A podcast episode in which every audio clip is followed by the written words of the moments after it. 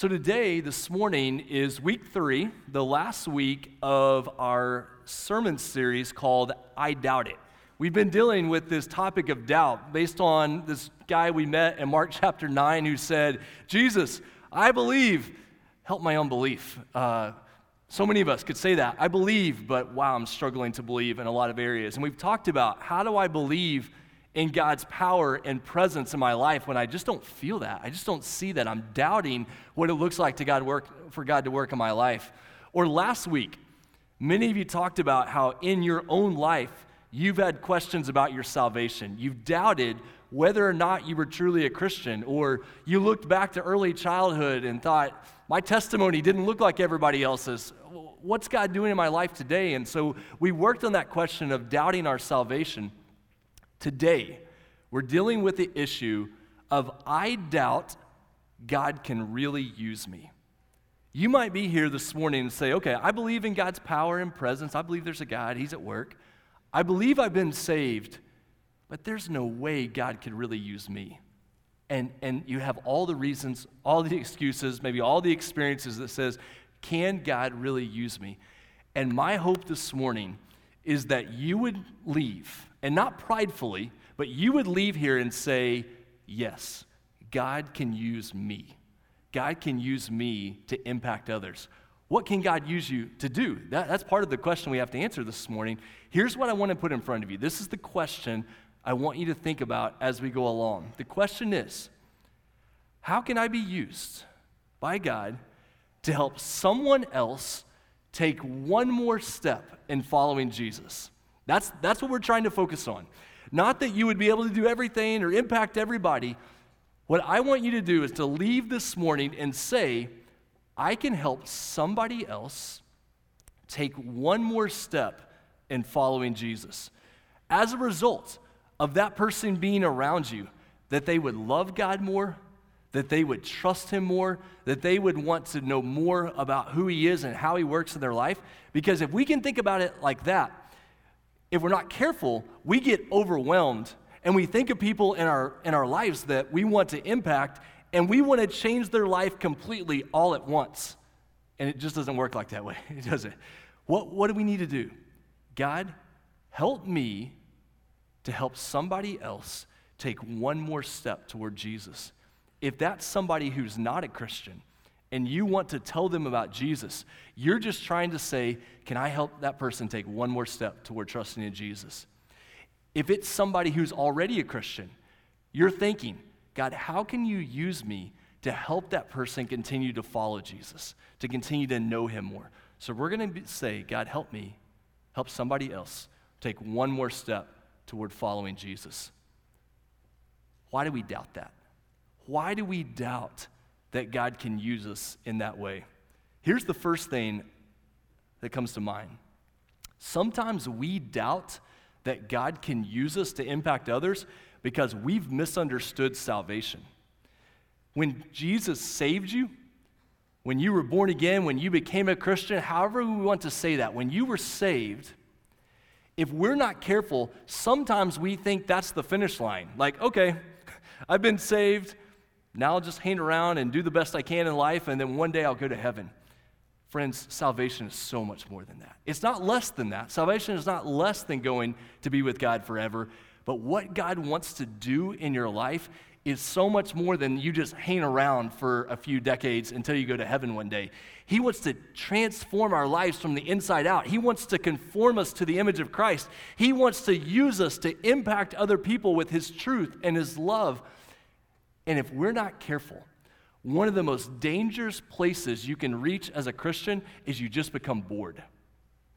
And a bored Christian can easily turn into a bitter Christian. Because when we're bored, we're thinking, is this all it means to be a Christian? Like, is this all God wants to do in my life? Oh no, like He wants to transform your life from the inside out and then use you to take His good news to people around you. If we don't have a full understanding of salvation, we'll never get to the point of saying, God, how can you use me? The second reason that people sometimes doubt God can use them is that they misunderstand the church. Because if we think of church as the people who are on stage, or the people who are on staff, or as something we just show up to occasionally, we're always going to think, well, I don't fit in any of those roles in any of those places, so, so how could God actually use me? And then we just have to back up and remember what the church is all about that, that we are the body of Christ, that we are gathered together, every one of us gathered in the name of Jesus, connected as brothers and sisters in Christ, in order to be able to encourage one another and equip one another and help one another continue to follow after the Lord. If you think about church as staff or stage or an event you show up to, I can understand how you might doubt God would use you. But if you think about church as the people God has put around you, that you can love and encourage and come alongside of, God can use you in that way. One of the things that we try to say at Emmaus consistently is some of the most important worship and ministry that happens on Sunday morning are the conversations that happen before and after the worship service. Some of the most important things we do as a church family are those text messages that you send one another during the week as you reach out and you care for one another. If we define church simply as what happens in this room for 75 minutes or so, yeah, you might feel like, well, I'm just the audience. I'm just here to make Owen try to feel better about himself while he preaches. Oh, church is so much more than that. We're gathered together to encourage one another to continue to follow Jesus. And every one of us needs to be part of that. Every one of us is part of that. Number three, why do we doubt God can use us? Season of life. I'm too young for God to use me. I'm too old for God to use me. I'm too poor for God to use me. I'm too tired for God to use me. um, I'm too busy for God to use me. We have all these comments about our season of life about why God can't use us. And you know what happens in those situations? We end up making excuses instead of making progress. We make excuses, God, I, I just, I would do more, but if this season of life was different, then maybe I could, I could do something different. Uh, one of the things that Amanda and I have gone through in life, and, and I'm, I'm telling you this story to say 95%, let's just call it 99% of this story is completely my fault. Uh, maybe I should just say 100% of this story is my fault and just accept all of it. Uh, starting back when I was going through the PhD program, what I would tell Amanda was, babe, next semester, like if we just get through this semester, next semester it's going to be so much easier, just, just so much better. And then we get to the next semester, hey, next year, like once we get through this this year, it is going to be so much. We never actually have made it to that point. Like we're, we're still trying to figure out what is over the horizon that it's going to make things easier.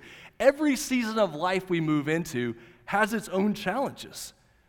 Every season of life that you move into has its own opportunities.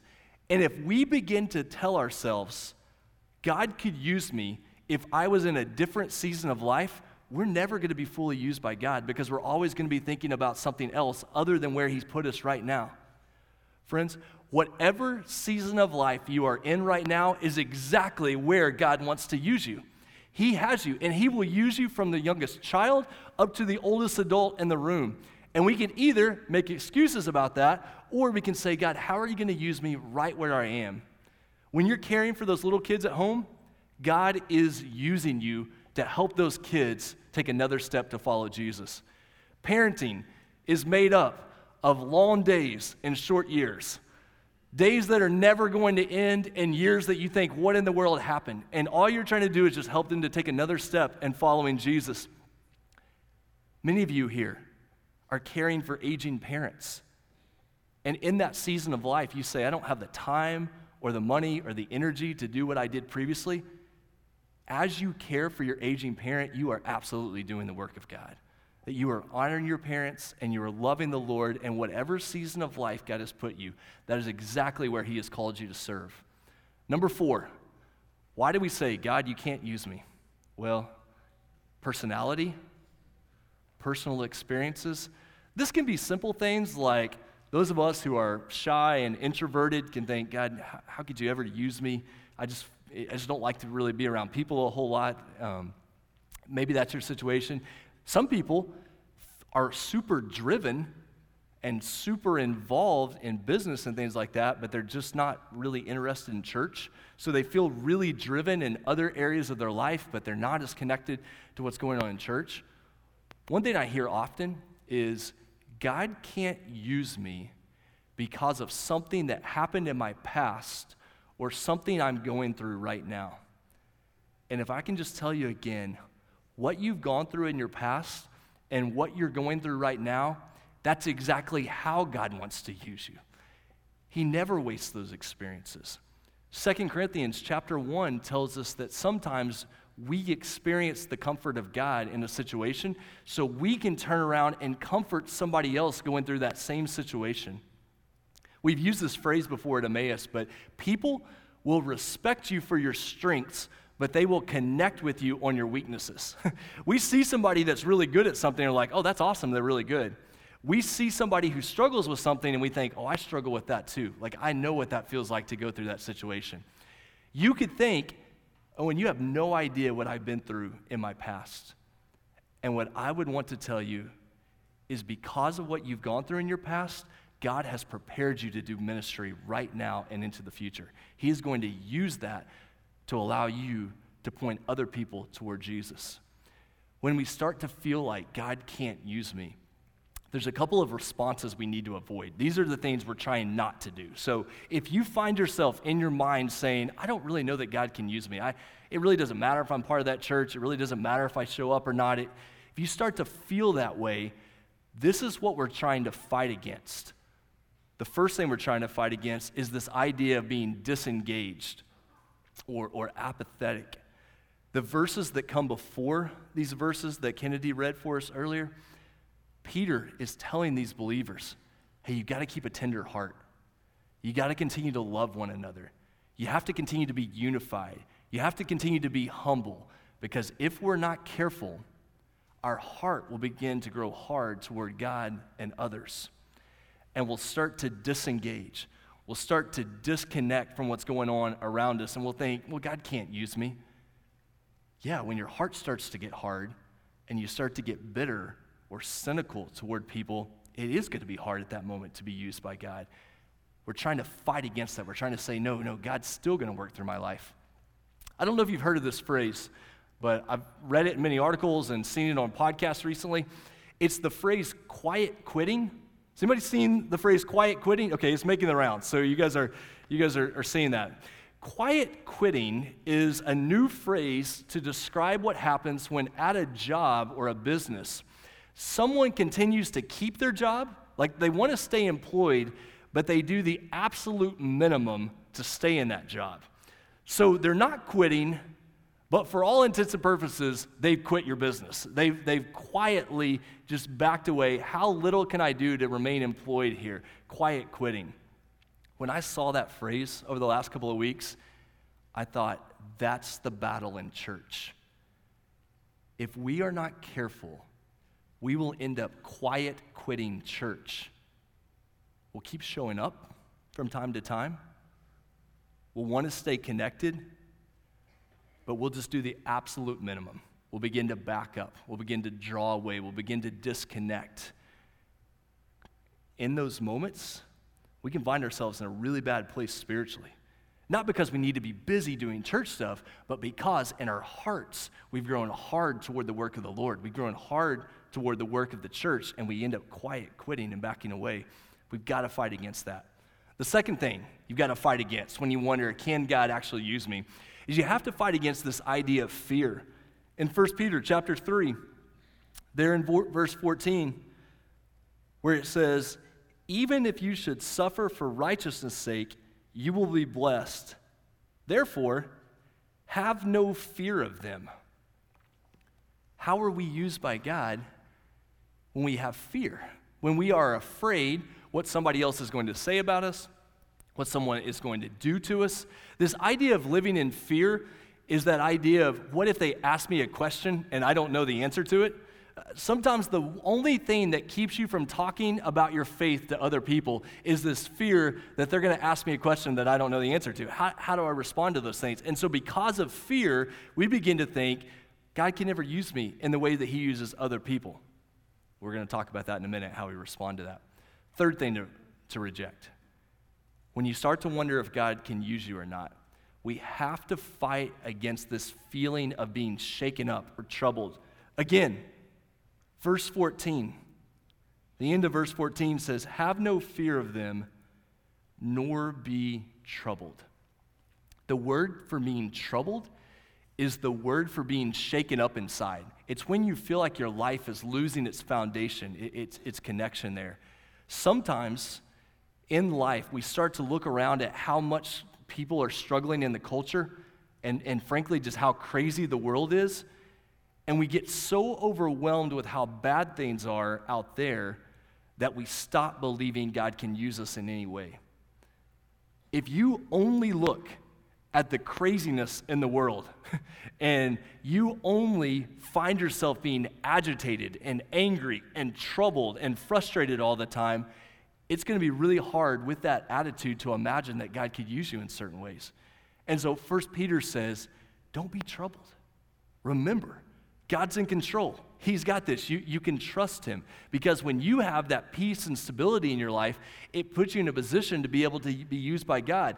When you're constantly agitated about a news article that you saw, you're not even thinking about how God can use you in that situation because you just feel overwhelmed all the time by what's happening in the world around you. What's the path forward? How, how do we take a step forward? Three things that show up in these verses.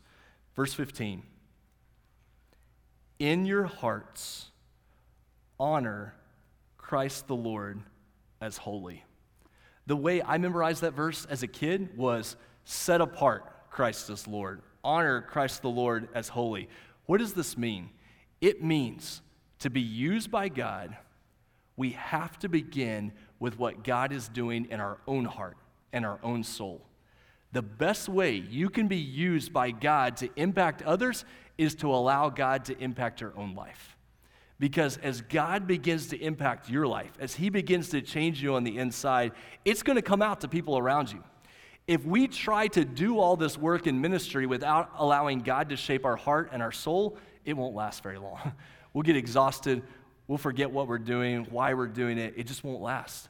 But if we'll begin by setting apart Christ as Lord, everything about my life, everything I do comes back to the fact that Jesus Christ is Savior and Lord. And if we get that right, if we get that foundation in place, then it allows us to be able to serve other people. So, learning good theology, connecting with a Sunday school class, a Bible study group, studying on your own, doing those sort of things as you grow in your faith prepares you to be able to impact other people. Let's walk through that theology just, just a little bit. I've just got a couple of things we want to say about this. Let's just kind of walk through the idea of, of Trinity. Let's begin with God as Father. When you understand what it means for God to be Father, that He has created me with purpose and value, He's given you your personality and talents on purpose he continues to give you resources and opportunities, and realizing that His kingdom involves all things, not just the ones that I deem to be spiritual. When we see that God is Lord over all the earth, everything you do in your life, your job, your kids' activities, your neighborhood, coming to be a part of the church, all of this is a part of God's kingdom. Oftentimes, people will say, well, God can't really use me because I'm not good at that super spiritual stuff. Friends, God's at work in every area, every area. And He has created you with gifts and talents, and He's given you resources and opportunities, and He has prepared those things for you to do. And we know that because of God the Son, we are able to be made new and be able to do those things God has prepared us to do. Where does it begin? It begins when we confess Jesus is Lord. If you are here this morning and you have made the confession, Jesus is Lord, you are ready to impact other people. You are ready to point somebody else to Jesus. When we do baptisms up here, and we talk to kids or adults about what it means to be baptized, when you go down in that water and you confess Jesus as Lord, and you come up out of that water and you walk out of the baptistry, you are ready to help somebody else take another step toward Jesus. When we understand that Jesus is able to redeem all of our experiences, everything that you've been through in your past that hurts and continues to haunt you, Jesus is able to redeem that. He is able to rescue that and to use that and impact other people. Think about the Holy Spirit. So we have God the Father, God the Son. Think about the Holy Spirit. The Holy Spirit empowers us to be able to do the work that God has called us to do. He comforts us, He convicts us of sin, He changes us from the inside out. He produces what we call fruit of the Spirit. And so, as a result of experiencing the Holy Spirit in your life, we become more loving and patient and kind and joyful and peaceful. All these things that God wants to do in our hearts.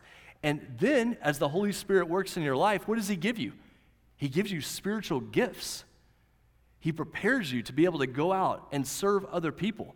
And then he connects us as part of the church, and he gives us the word of God that he's inspired so that we're able to know what it looks like to live as his people.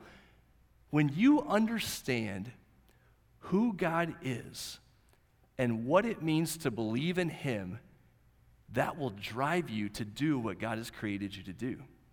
Which then takes us to the second part. After I set apart Christ as Lord, what do I need to do next?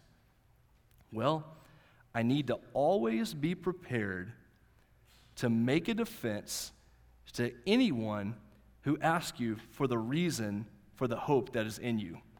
Always be prepared to make a defense. That's the famous word that we use sometimes in church life called apologetics.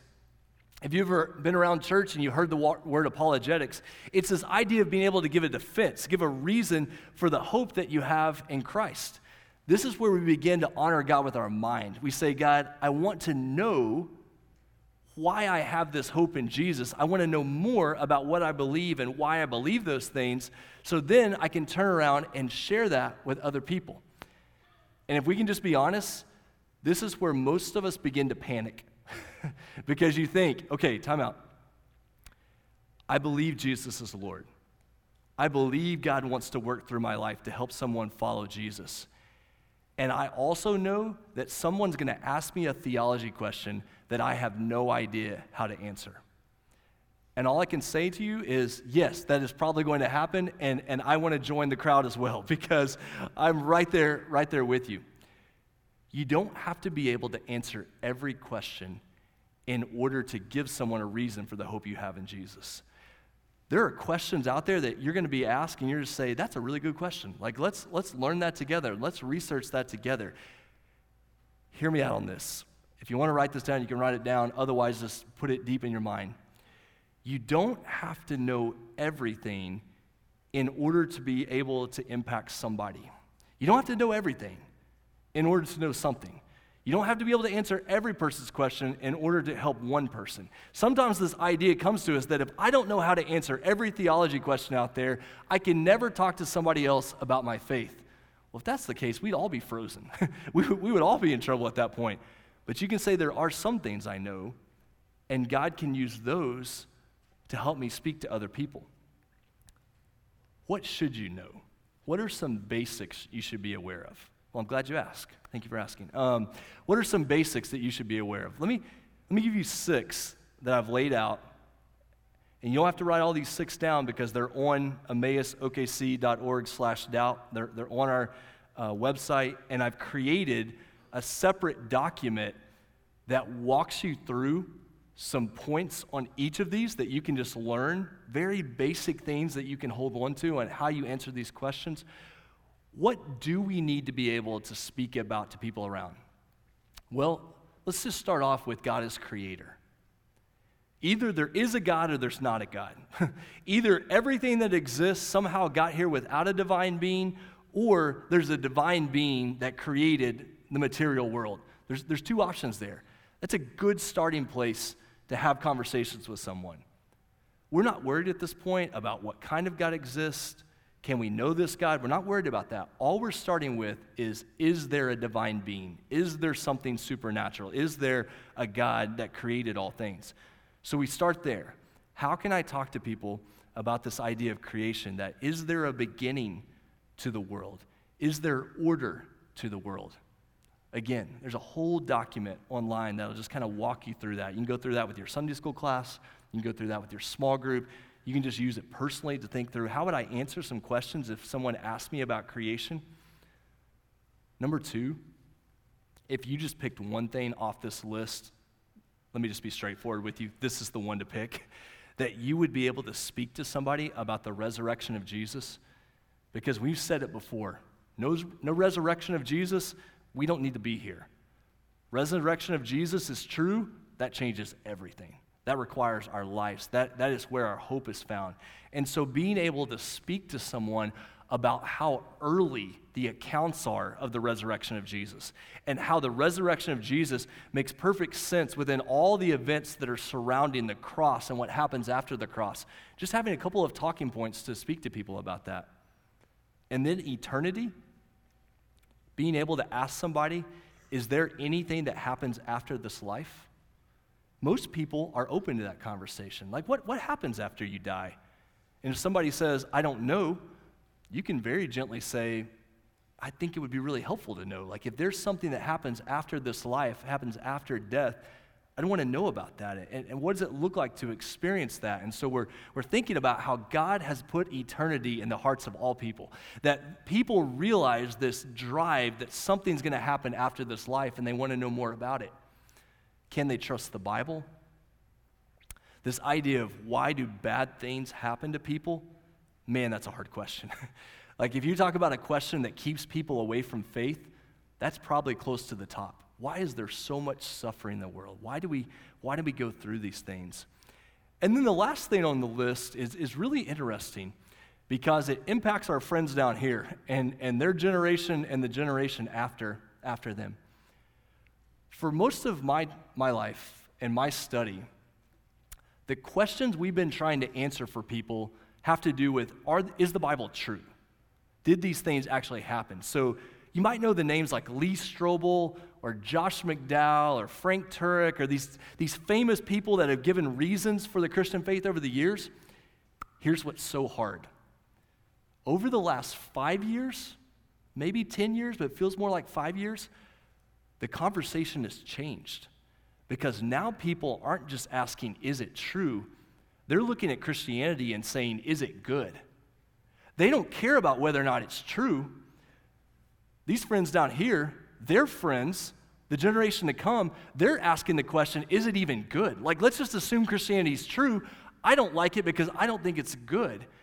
And this has to do with questions re- regarding sexuality and marriage and politics and all these difficult issues that come up. And people are looking at the church and they're saying, I don't care if it's true or not. I don't want anything to do with it because it doesn't seem good. And that's a whole different ballgame of how you respond to those type of questions, having to show that the way of Jesus is good and it leads to life and it's good for people around us and allows people to flourish and live the best life possible. All of these type of ways, we just want to be prepared to have a conversation with people. And when the conversation starts to chase squirrels, we're trying to draw back to those six things. and so in your mind, you're just saying, I can't answer their crazy Bible questions, and I'm not going to answer all their theology questions, but I am going to know how to take a conversation and bring it back to those things. Because if we can get those things, then it allows us to help that person take another step toward Jesus. Number three, we're going to wrap up with this. So, first, in my own heart, I set apart Christ as Lord. Second, in my mind, I want to be prepared to give a reason for the hope that I have. And then I'm going to do that with gentleness and respect, having a good conscience, so that when you are slandered, those who revile your good behavior, your good conduct in Christ, may be put to shame. This is the idea that one of the ways that God can use me to impact others is through how I live through the way I operate, through the way I conduct myself around other people. This is the power of a life well lived. If you think to yourself, Owen, you gave me that list of six things, and I could study all day, and I'm still going to forget those things, I can tell you I understand that. And I can also tell you if you will treat people with gentleness and respect, it'll go a long way to point them toward Jesus. It'll go a long way to help them know what God is really like. I think I've got a phrase up there on the next screen that my apologetics professor in, in seminary taught me. He said, Be kind, nobody responds to a jerk. Be firm, nobody respects a wimp. so, this idea of we want to be kind, we want to show gentleness and respect and love and how we treat people around us. But at the same time, we want to be firm about this is what we believe. This is where our hope is found. And so I'm not going to back away from the truth of what I believe, but when I talk to my friends and neighbors about it, I'm going to be gentle and respectful and kind. And if you're not been around Emmaus for a long time, I want you to know that holding on to those two things at the same time is one of our most important values. As a church, we are not going to back away from the truth of God's word. We're going to stand firm on those things. We believe there's some things that aren't popular in culture, but we need to hold on to them. But we absolutely refuse to do that in an unkind, disrespectful way.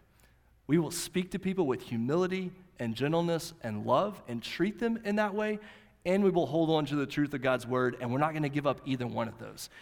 And if we will live our lives in that way, God will allow us to help people take steps toward Jesus.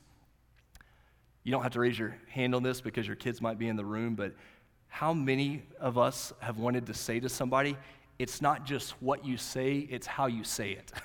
uh, it's like you can say something and it be true, but the way it came out of your mouth did not come out the way I think you intended it. Like, it's not just what we say, it, it's how we say it. Or it's the sign that my mom had in her fifth grade classroom for 40 years that says, No one cares how much you know until they know how much you care.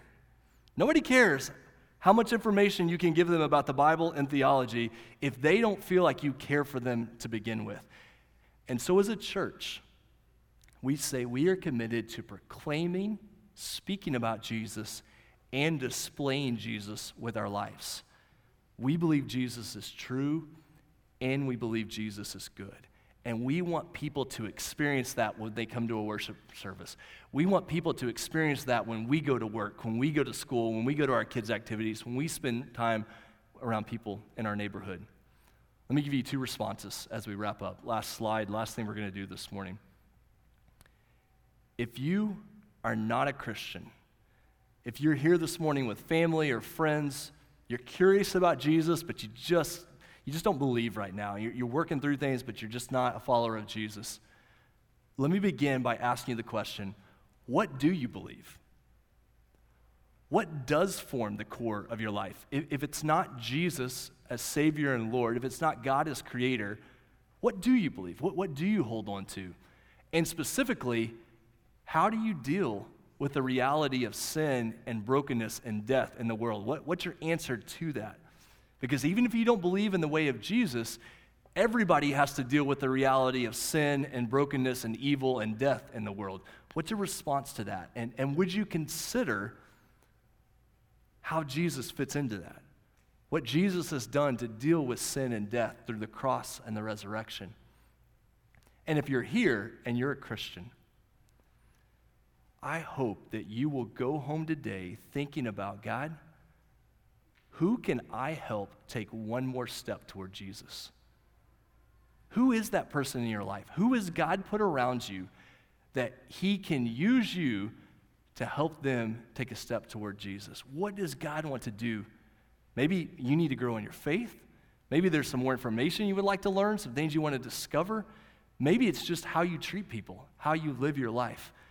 But God has put people around you, and He wants to use you to help them to take one more step toward Jesus. Would you bow your heads with me? Father, as we think about what it is for you to work in, in and through our lives, in and through our church, we know it begins with that confession that Jesus is Lord. And Father, I pray if there's anybody here who has never made that confession, that this morning might be the day that they do that. That as they think about the weight of sin and evil and death in the world, and they think about Jesus through the cross and the resurrection, bringing hope and victory. God, that they would turn to you in faith and say, I trust you, God. I believe Jesus is Savior and Lord. That somebody this morning would make that confession for the first time.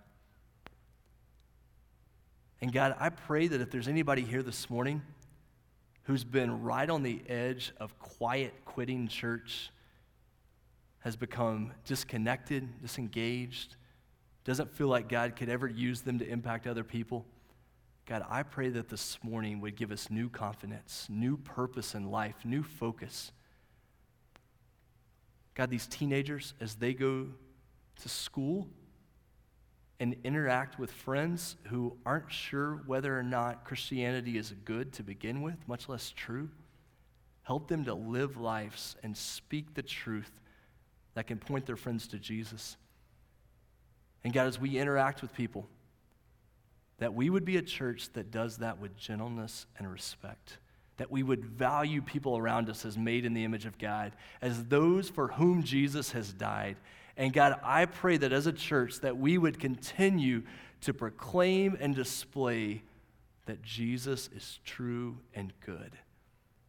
Help us to do that. Lead us forward as we do that. And we pray this in Jesus' name. Amen.